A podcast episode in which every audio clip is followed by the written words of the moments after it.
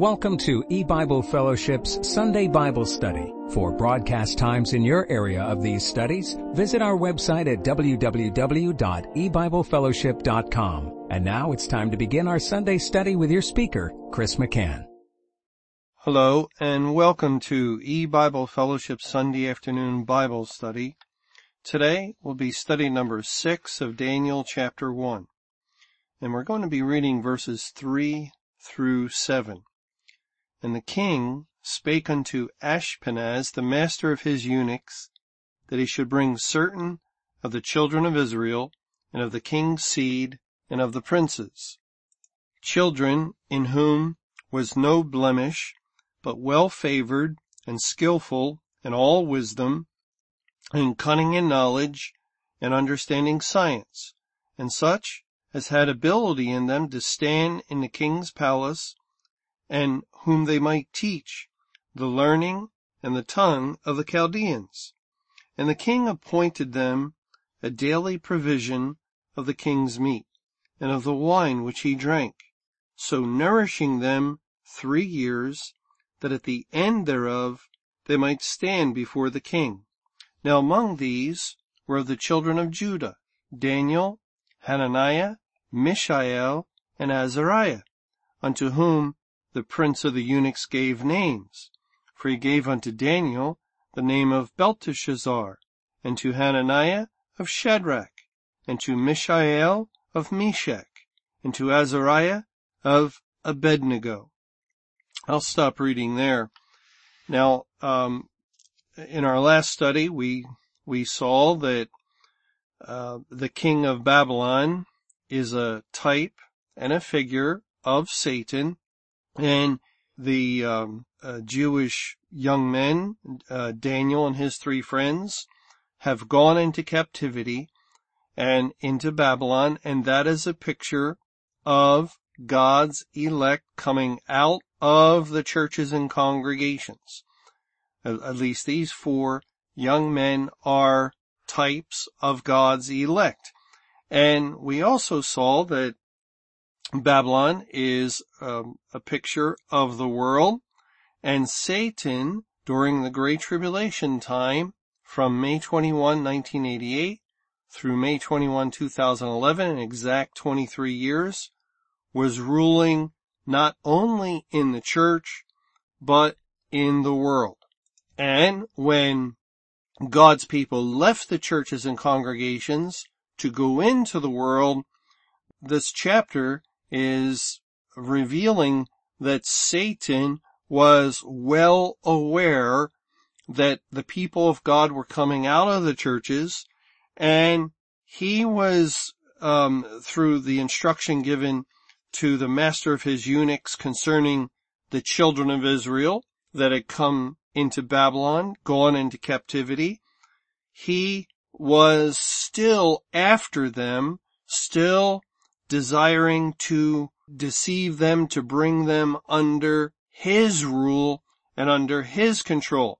And uh, here we looked at verse four and last time we saw that the children in whom was no blemish, well favored, skillful in wisdom, cunning in knowledge and understanding science, all five of those things applied to the child of God, someone who has been saved and had their sins washed away. And these were the criteria for those that he desired to come before him. Uh, also in verse 5, which is what we're going to start looking at in today's study, he appointed them a daily provision of the king's meat and of the wine which he drank. And what he's really trying to do is to usurp the position of God. And, and we know that has always been Satan's desire.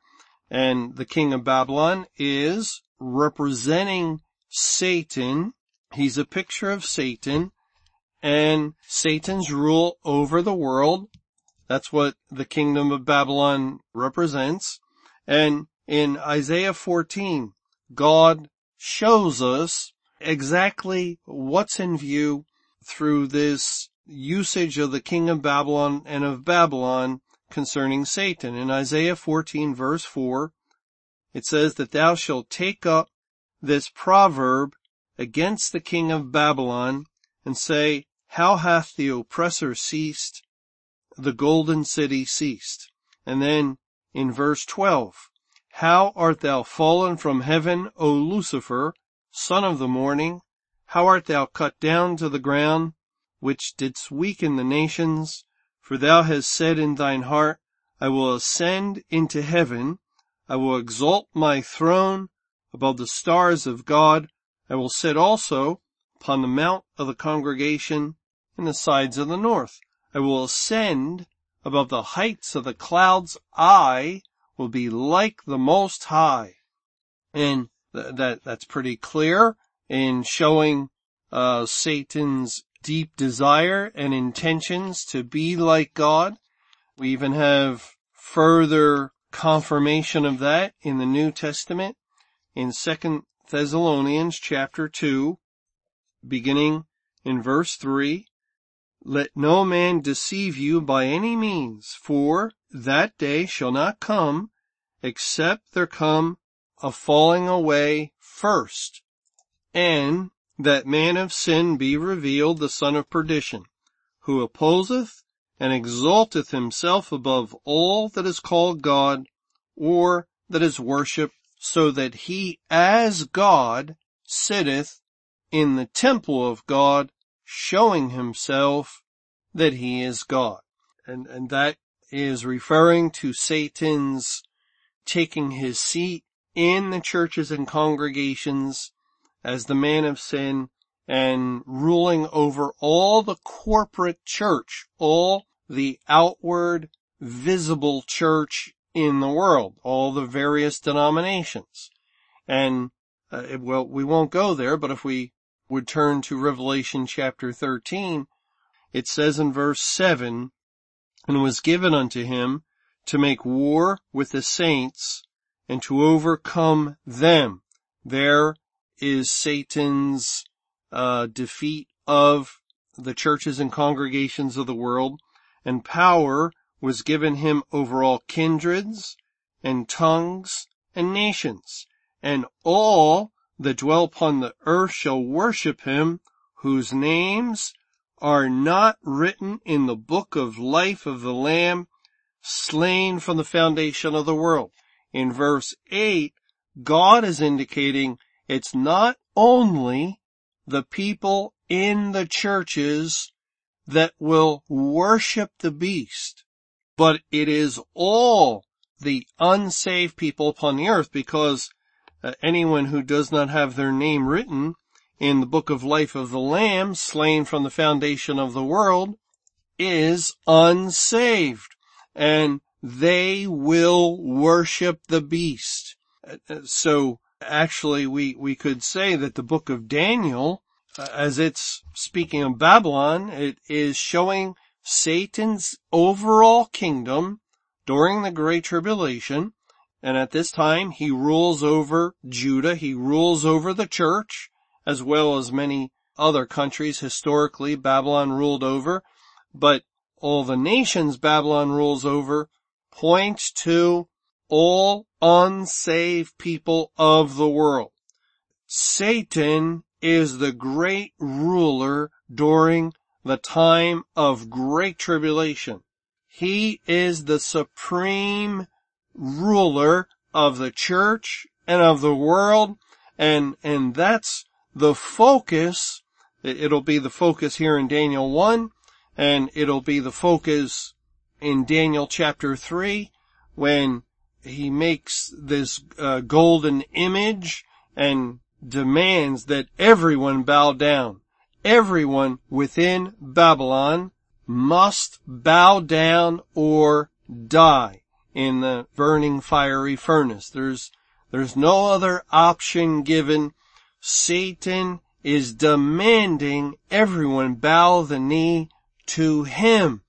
And, and, and, and that really is the point of contention it, it, between him and the elect throughout the Great Tribulation period.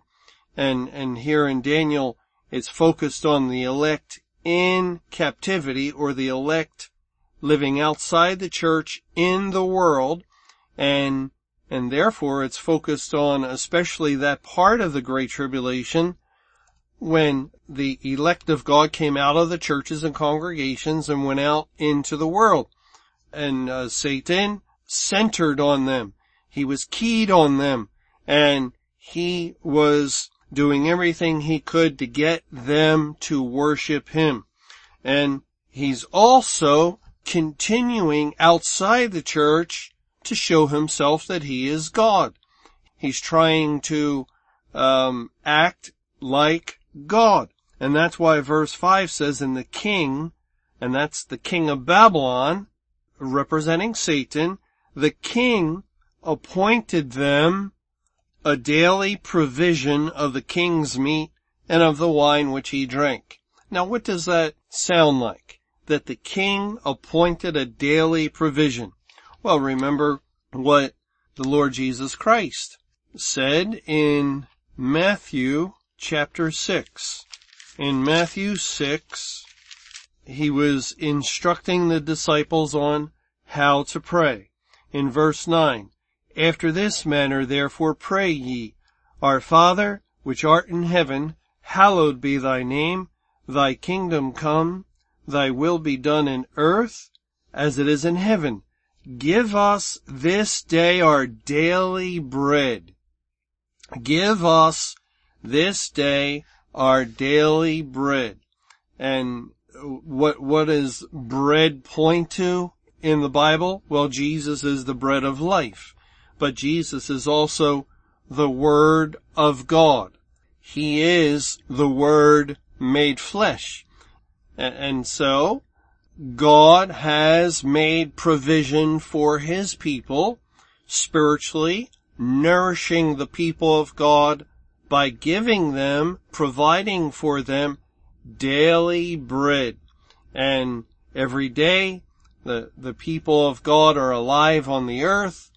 Uh, they are nourished by God. They are kept by Him. They are fed by Him. We're living in a time where God says, feed my sheep. That is, continue to bring the truth of the Word of God. And, and another way of saying that is daily bread.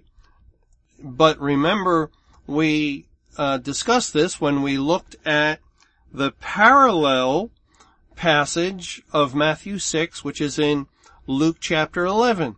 And we saw that within the Lord's Prayer is a petition for forgiveness of sins. Actually here in Matthew 6, uh, after uh, verse 11 says, give us this day our daily bread, verse 12 goes on to say, and forgive us our debts as we forgive our debtors and lead us not into temptation, but deliver us from evil. They're petitions for salvation. And so the Lord's Prayer was applicable during the day of salvation.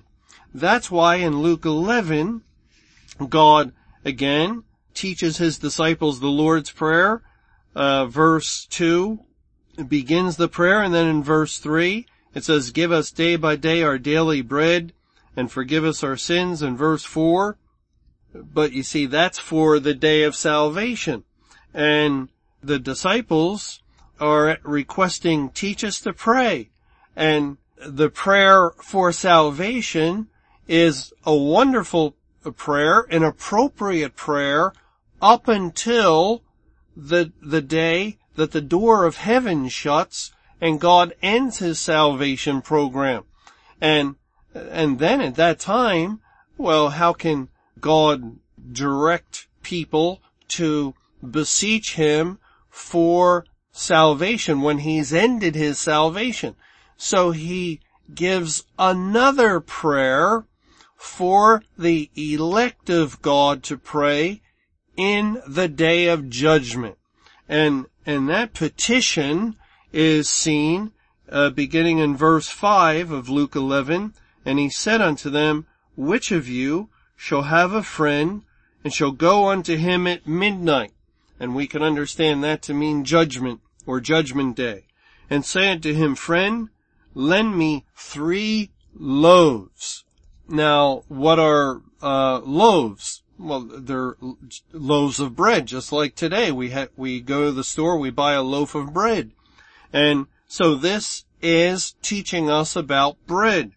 Uh, lend me three loaves for a friend of mine, and his journey has come to me, and I have nothing to set before him. And he from within shall answer and say, Trouble me not, the door is now shut, and my children are with me in bed. I cannot rise and give thee. I cannot give thee bread. Now that is striking. That is stunning because Jesus uh, gave the Lord's Prayer. Give us day by day our daily bread and now, well the door's shut. It's judgment day. I cannot give you bread. And, and yet, it goes on to say, and, and here's God's wonderful care of his people at all times. In verse 8, I say unto you, though he will not rise and give him, because he is his friend, yet because of his importunity, that is his brazenness and the time he's coming, he will rise and give him as many as he needeth. Daily bread. You need bread and you, you need to be nourished. You need truth from the Word of God. Very well, very well, despite the time, despite the circumstances, that it's midnight, that the door is shut, that my children are with me in bed, that is, all the elect have been gathered already, I will give you bread. And then the parable goes on to say in verse 9, I say unto you, ask, and it shall be given you. What is, what is prayer? Prayer is asking God. You see, Jesus teaching how to pray in the time of judgment and what to pray for is bread. This relates to Christ commanding to feed his sheep in John 21. Well, anyway, we're, we're, we're not studying Luke 11, we're studying the book of Daniel, and this statement we're looking at in Daniel 1 verse 5. Let's go back to that. It says, and the king appointed them a daily provision of the king's meat and of the wine which he drank. Now the, the Hebrew word translated as provision is Strong's number 1697. It's the Hebrew word debar and it is the word translated as word. It's that Hebrew word that is most commonly translated as word. In Psalm 119, we, we could give many, many examples, but in Psalm 119, verse 25, my soul cleaveth unto the dust, quicken thou me according to thy word. Verse 28, my soul melteth for heaviness, strengthen thou me according unto thy word. Verse 42, so shall I have wherewith to answer him that reproacheth me, for I trust in thy word. Debar, debar, debar. It's the Hebrew word that identifies with the word of God. And here in Daniel, notice the, the arrogance, notice the, uh, the incredible pride of Satan. That's really what this is pointing to. Uh, and and uh, King Nebuchadnezzar historically was an arrogant king, a cruel king, and certainly very proud himself. But but he's pointing to someone who is even more arrogant and more cruel and and even prouder, and that is Satan, the devil, the serpent, the evil one who, uh, who because it's God's plan, because it is the time of the end of the world, And, uh, you know, that's the only explanation for what we see in the church today and what we see in the world all around us. Uh, when we look at the history of the world, there, there has never been a time like this. There has never been a time when Sunday, uh, the Sabbath day, became meaningless, be- became um, without any significance, without any observance, for all intents and purposes, across the face of the earth.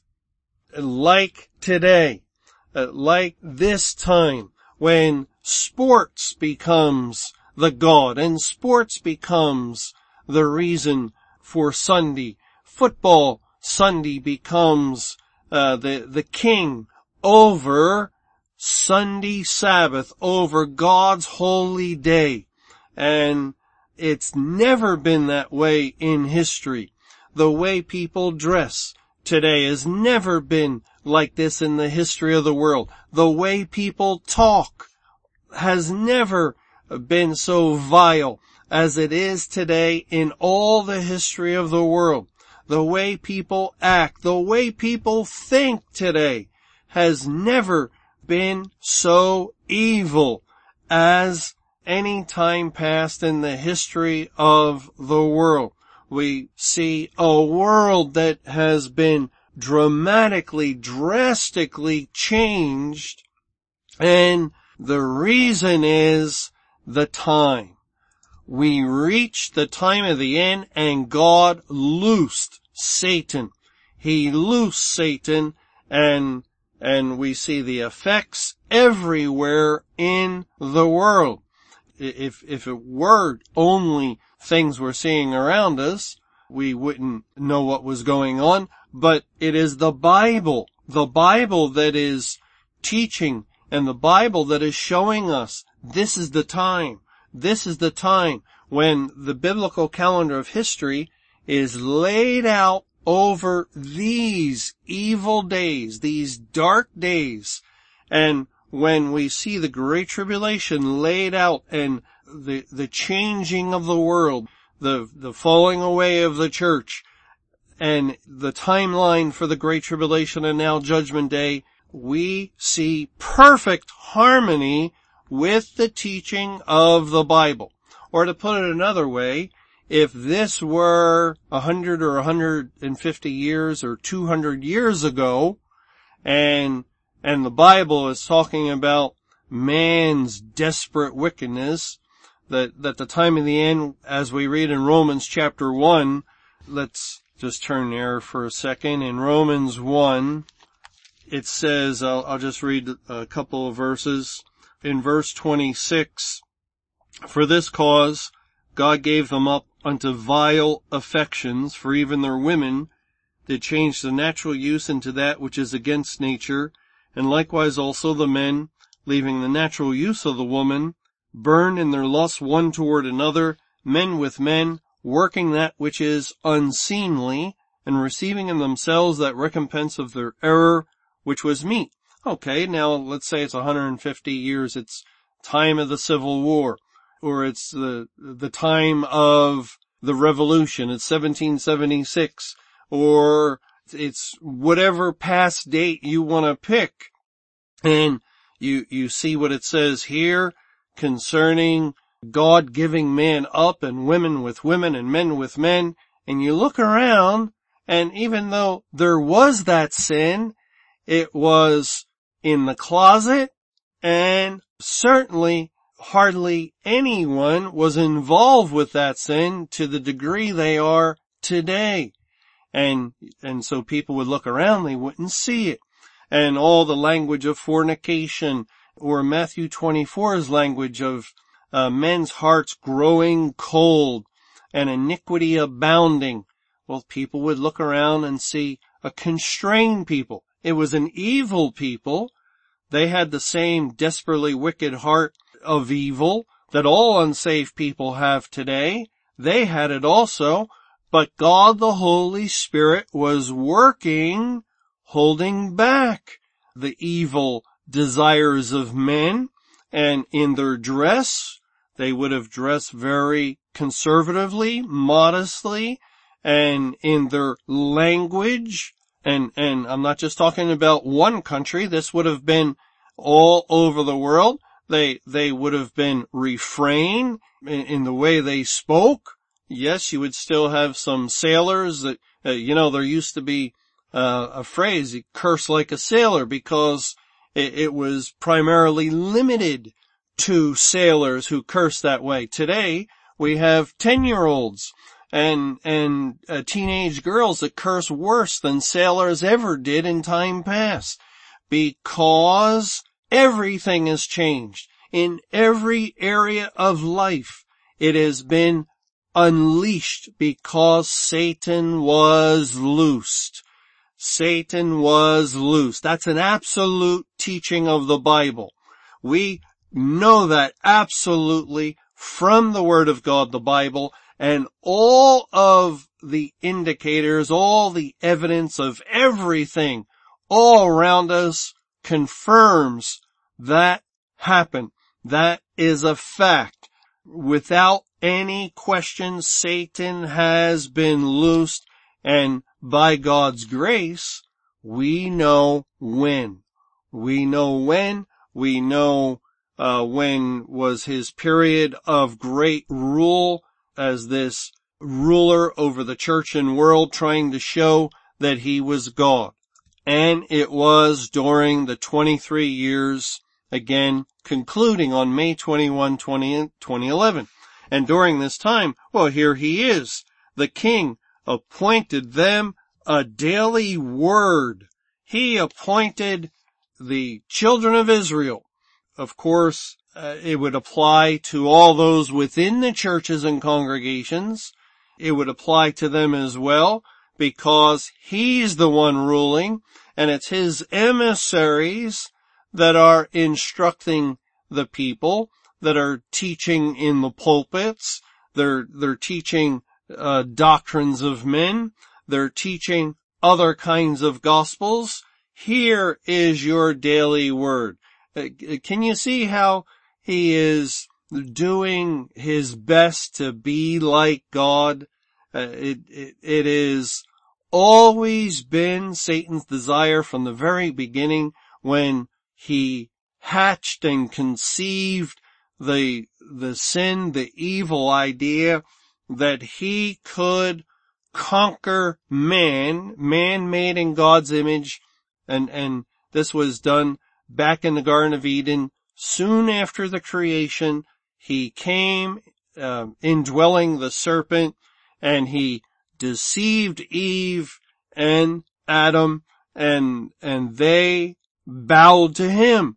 They did service to him by believing the lie over the truth and oh, it puffed him up. It puffed him up tremendously because these creatures, you know, in the Psalms it says, know ye that, know ye not that you're gods? Because we're made in the image of God. Of course we're not God, uh, uh, Elohim, we're not the Almighty, but we were made in His image and Satan deceived us and through that deception he conquered man and by the right of conquest he began to rule over those made in God's image.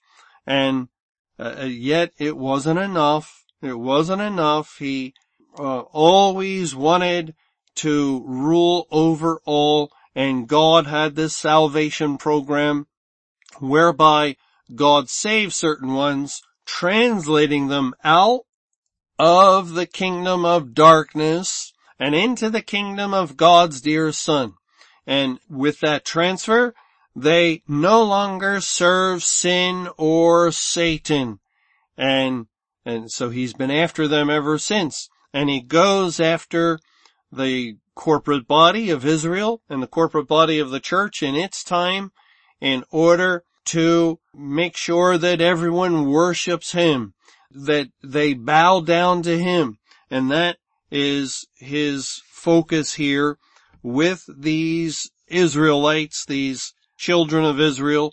that were taken out of Judah, brought to Babylon. Now I will provide you your daily word. I will provide you your daily word. Now, how does this, we, we can see how Satan provides the daily word for those within the churches and congregations. People sitting in the pew today and during the 23 year Great Tribulation period when God's Spirit had left and Satan's Spirit entered in. He was the man of sin ruling and it was his emissaries teaching. But how does Satan attempt to provide a daily word for the elect who came out of the church? And notice I said attempt because we'll see as we continue on in Daniel 1 that Daniel and his friends are going to refuse the king's meat and the king's wine they, they do not want to pollute themselves with these things. And so they make request of the prince of the eunuchs if they can have their own food and, and not eat these things. Now keep in mind that the uh, Jews had their own dietary laws because God gave them those laws, especially laws concerning meat. Uh, remember in Leviticus chapter 11, Leviticus 11, and beginning in verse 4, it says, Nevertheless, these shall ye not eat of them that chew the cud, or of them that divide the hoof, as the camel, because he cheweth the cud, but divideth not the hoof, he is unclean unto you, and the coney, because he cheweth the cud, but divideth not the hoof, he is unclean unto you, and the hare, because he cheweth the cud, but divideth not the hoof, he is unclean unto you, and the swine, though he divide the hoof, and be cloven footed, yet he cheweth not the cud, he is unclean to you, of their flesh shall ye not eat, and their carcass shall ye not touch, they are unclean to you. So uh, on one level, concerning the law of God regarding which meats were to be eaten and which meats were not to be eaten, already, already there is a pressing upon the elect, the children of Israel, and not everyone that came out of the church was elect. And so the testing program for these Jews, these Israelites, which typify believers coming out of the church has not ended with their coming out of the church. There was a test or a testing program while they were within the church. Uh, yes, and the big test finally was, uh, will you obey God or will you obey um, your pastor uh, because God says, depart out.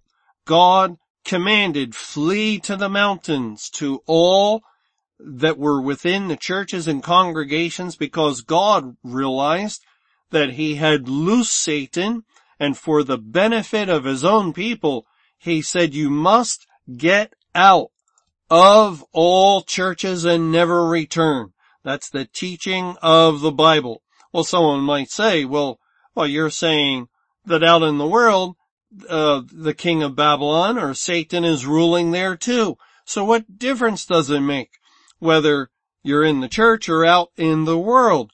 Satan is ruling in both places during the Great Tribulation. What does it matter if you come out of the church or stay in the church? You still have Satan as the ruler. Yes, but the church was designed for worshiping God. The church is a place of worship. And, and that's why the emphasis in 2 Thessalonians chapter 2, who opposeth and exalteth himself above all that is called God or that is worshipped. That's the point of Satan's entry into the church and his taking his seat to rule when when you hear that language, just imagine when someone goes into the church and why do they go into the church? It is to pray to God, to worship God, to sing God's praises. And yet God is gone and Satan has instead been um, set up uh, the abomination of desolation standing in the holy place and therefore worship is not going to God. It is going to Satan.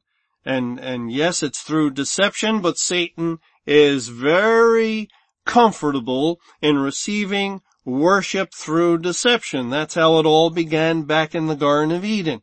And uh, fine, if you think you're worshiping God, he could care less when in actuality it's going to him because you're believing the lie. You're believing him. He is the father of lies. And, and therefore you are honoring him, he would feel. And so that's no place for the people of God. It is for their benefit, for their necessity to get out of that place, go to the world where Satan is also, yes, but the world is not the place of worship. It's not a place set apart to worship God. And therefore, God's people went out and, and there Satan began to operate, yes, and, and was ruling over the unsaved inhabitants of the earth, yes, and was changing times and laws.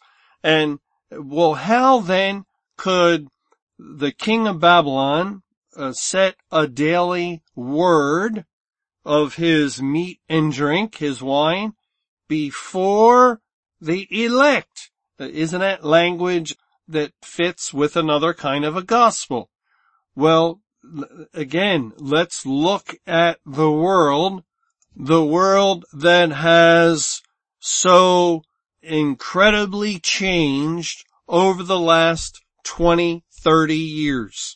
And, and we see, if we would go back to uh, the 1970s, of the time before the loosing of Satan, the time before the beginning of the Great Tribulation. And we would, we would find on Sunday, we would find on Sunday, yes, it was beginning to rot away. Things were beginning to, um, dis, uh, the descent into what would later come in certain areas, but still there were laws on the books that businesses were not to be open. Uh, you know, concerning sports, and, and I'm mentioning this because we, we know that the Super Bowl's playing, uh, today and, and, oh, oh everybody's gonna watch the Super Bowl. And many, many professed Christians, even within churches, they have Super Bowl parties. And, well, we know the church is, is uh, falling away. Of course they will. But what about God's people outside of the churches? outside of the congregations? Have we been giving in to the king's daily word, to the king's meat and the king's wine, not the, the king of kings, but the king of Babylon, to Satan as he has uh, been, uh, as it was given to him by God, to have increased rule as iniquity abounded all over the face of the earth, and as Sunday in the eyes of the world has become meaningless, and so the rise of sports on that day has become the new idol, the new God. Have we, the people of God, bowed the knee? Uh, that's the whole point. That's the whole point of Satan's providing for these young Israelites their daily word. He, he is going to make changes and these changes will affect society. They will affect the, the Sunday Sabbath. They will affect marriage and divorce. Uh, just, just compare marriage and divorce today to marriage and divorce of the 1950s or 60s or 70s, and there is no comparison. The marriage relationship has been shattered through the loosing of Satan and, and all that that involves. Or, of course, it, it gets worse and worse in our time with same-sex marriage and, and so forth. But, but there are many, many ways that pressure has been applied to the people of God through living in the world. And it is doctrinal pressure. We, we shouldn't be deceived by that, or even though the world's not talking about doctrine, the world is not as obvious about it as within the church when, when you meet someone who's a professed Christian and you have a disagreement because, well, uh, the child of God says, now the Bible says this and, and they have their other kind of understanding and, and that's an obvious disagreement over doctrine. Well, the world doesn't come quoting chapter and verse and, and trying to say now, now Sunday, uh, the, the Bible says that we can do whatever we want on Sunday and we can work if we want, we can cut the grass, we can watch the game or go to the game. Uh, no, the world doesn't say that. The world just ignores the Bible it does what it wants to do on God's holy day without taking into consideration the Word of God. And therefore it acts as though there is no Word of God. There is no law concerning Sunday the Sabbath. And yet there is. There is. It says in Isaiah, in Isaiah 58, in verse 13, if thou turn away thy foot from the Sabbath from doing thy pleasure on my holy day, and call the Sabbath a delight, the holy of Jehovah honorable, and shalt honor him, not doing thine own ways, nor finding thine own pleasure, nor speaking thine own words. Then shalt thou delight thyself in Jehovah. So God says, yes, there, there's a law for the Sabbath. Turn away from doing your own way and, and seeking your own pleasure, eh, but, uh, involve yourselves in spiritual things. Spend Sunday in the Bible. Now, by the way, I'm, I'm not teaching this because, uh, uh, you know, I'm trying to get someone to not watch the Super Bowl. Frankly, it, that's not my concern. But it just so happens that this is an excellent example of how the elect have been tested, the elect have been tried over the course of these uh, many years since the Great Tribulation began and, and continuing into today concerning toeing the line or or bowing the knee or or compromising the things of God because of the way the world has gone. And the world has gone so far off course, so far away from the truth of the Bible that it could be easy for a child of God who's out there mainly on their own as far as other believers are concerned. They have the word of God. They, they have their fellowship with God and that's sufficient. But all around them in family, in neighborhood, in work, in society, all around them, there is no problem, no concern in these areas anymore, and it's a tremendous influence upon them, pressing upon them to conform to the way of the world. And there is the king's daily word. There is the king's meat. Now the word meat in the Bible, as we saw with um, the the God's laws concerning what could be eaten and not eaten, and in the New Testament, uh, the Lord in Acts chapter 10 uh, shows Peter a vision of unclean animals. And he tells Peter, rise Peter, slay and eat. And Peter says, not so, Lord, I've never eaten anything common or unclean. And God brings that vision three times and then says what, what God has cleansed, call not thou common. And, and then following that, there is, um, an embassage come from Cornelius, who's a Roman, and therefore a Gentile, beseeching Peter that he would come.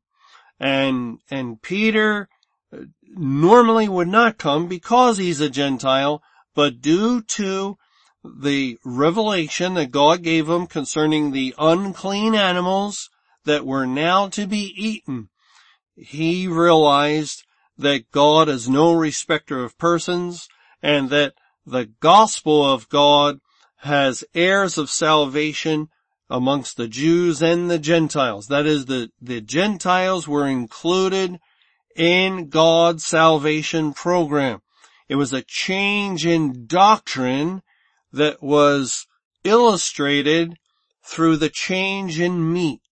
And, and that, uh, is not coincidental. Meat in the Bible relates to doctrine. In Hebrews 13, it says in verse 8, Be not carried about with divers and strange doctrines, for it is a good thing that the heart be established with grace, not with meats which have not profited them that have been occupied therein. That is, uh, do not occupy yourself with strange doctrines or strange meats that are unprofitable. And, and so the king has appointed a daily word of his own meat, his own doctrine. And, and that is the, the danger. That is the test for the people of God living in Babylon, living in the world at the, the end of the church age, they, they have no longer fellowship to go to in that sense of a corporate body. They might find a few friends or a fellowship group, but primarily most people are on their own. They are in Babylon, the, the ruthless kingdom under a fierce king, a cruel evil king who has no good intention towards them. It, it is uh, about as bad of circumstances as anybody could imagine. And the king now is coming to them because he wants them to eat a certain meat and he wants them to drink a certain drink. His wine, not the wine of God, not the meat of God. This is not the bread of God his, the Lord's daily bread. This is the daily provision of the evil one that he desires for God's people to partake of. It is what Satan is hoping and, and pressing towards for each one of the elect that he has not been able to get uh, a hold of. These are the ones that that came out of the church that, that, uh, were made aware of the underlying deception of what was going on spiritually within the congregations. These are the ones that refused to bow the knee within the church. And so, more deceitfully than ever, it's not overt, It's not very direct, is it? Just living day by day in the world, day by day, as the world changes, meaning it goes after evil and sin more and more, and, and our workplace changes, and our neighborhood changes, and the things we read in the newspaper change, the, the media's presentation of information changes, and, and everything very uh, much below the surface is changing and changing and the pressures are being put to bear upon the elect to change with them. Conform. Conform. And, and if I cannot get you to deny God very directly, and obviously to, to the true believer, by worshiping, uh, this is as though Satan's speaking, by worshiping me within the church, then I will get you, uh, in the old proven way of deceiving you out in the world, just as Satan deceived Eve and Adam. And, and that is what's in view here. The, this is the focus of the meat and the wine. Well, we, we know, for instance, there's much I wanted to say about the wine that'll have to wait, but we, we do know what does God say about wine and strong drink for the true believer. Well, in Proverbs 31, in Proverbs chapter 31, it says in verse 4, it is not for kings, O Lemuel, it is not for kings to drink wine, nor for princes strong drink. Why not? Why not? Well, God goes on to, to give reason. He doesn't have to. That it's good enough if God says, thou shalt not drink. And he does say that. But he goes on to say in verse 5, lest they drink and forget the law and pervert the judgment of any of the afflicted. You, you drink the wine and uh, we, we know naturally that alcohol makes people forget things. When people drink and the next day uh, they, they can't remember a lot of things that they did or said. And that, that's what alcohol does naturally. Well, imagine here the child of God, uh, is clinging. We should be cleaving to the word of God for our very life and, and hiding God's word in our heart. Yes, of course, that's referring to Christ in the first instance, but we ought to be meditating upon the word of God, memorizing scripture, trying to get it as close as possible to the Word of God, the Bible, and, and you're drinking. And you're drinking and you expect to remember a verse. You expect to remember um, a very fine, detailed point of a spiritual meaning. Well, no, no, forget it. Uh, literally, you, you will forget it if you drink. Now that's on one level, but here in Daniel, Daniel, it's the king's wine. The king's wine. It's not for kings to drink wine. It is not, and a king would be a type and a figure of one that God has saved and made of the royal family of God. We, we are a child of the king. We become a king. Uh, we are of royalty. And and so it is not for kings to drink the literal wine, nor spiritual wine, spiritual strong drink of wrong doctrine, wrong doctrine of, of lies and, and deceits. As it says in Isaiah chapter 28 in uh, verse 7, but they also have erred through wine and through strong drink are out of the way.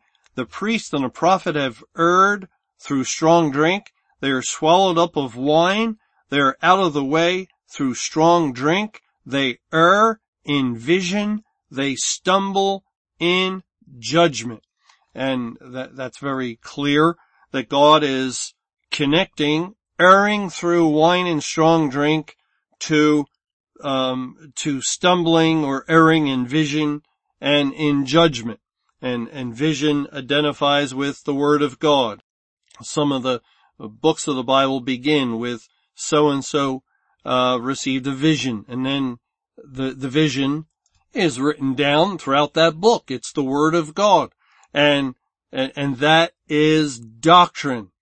They are involved in other kinds of doctrine, and, yes, again, if we're in the church, we, we recognize that, we understand that Satan comes with, uh, other kinds of gospels. He tries to deceive us concerning doctrine. Oh, but we're too smart for him by God's grace. We're too wise for him and he's not able to deceive us in the church. We got out of the church.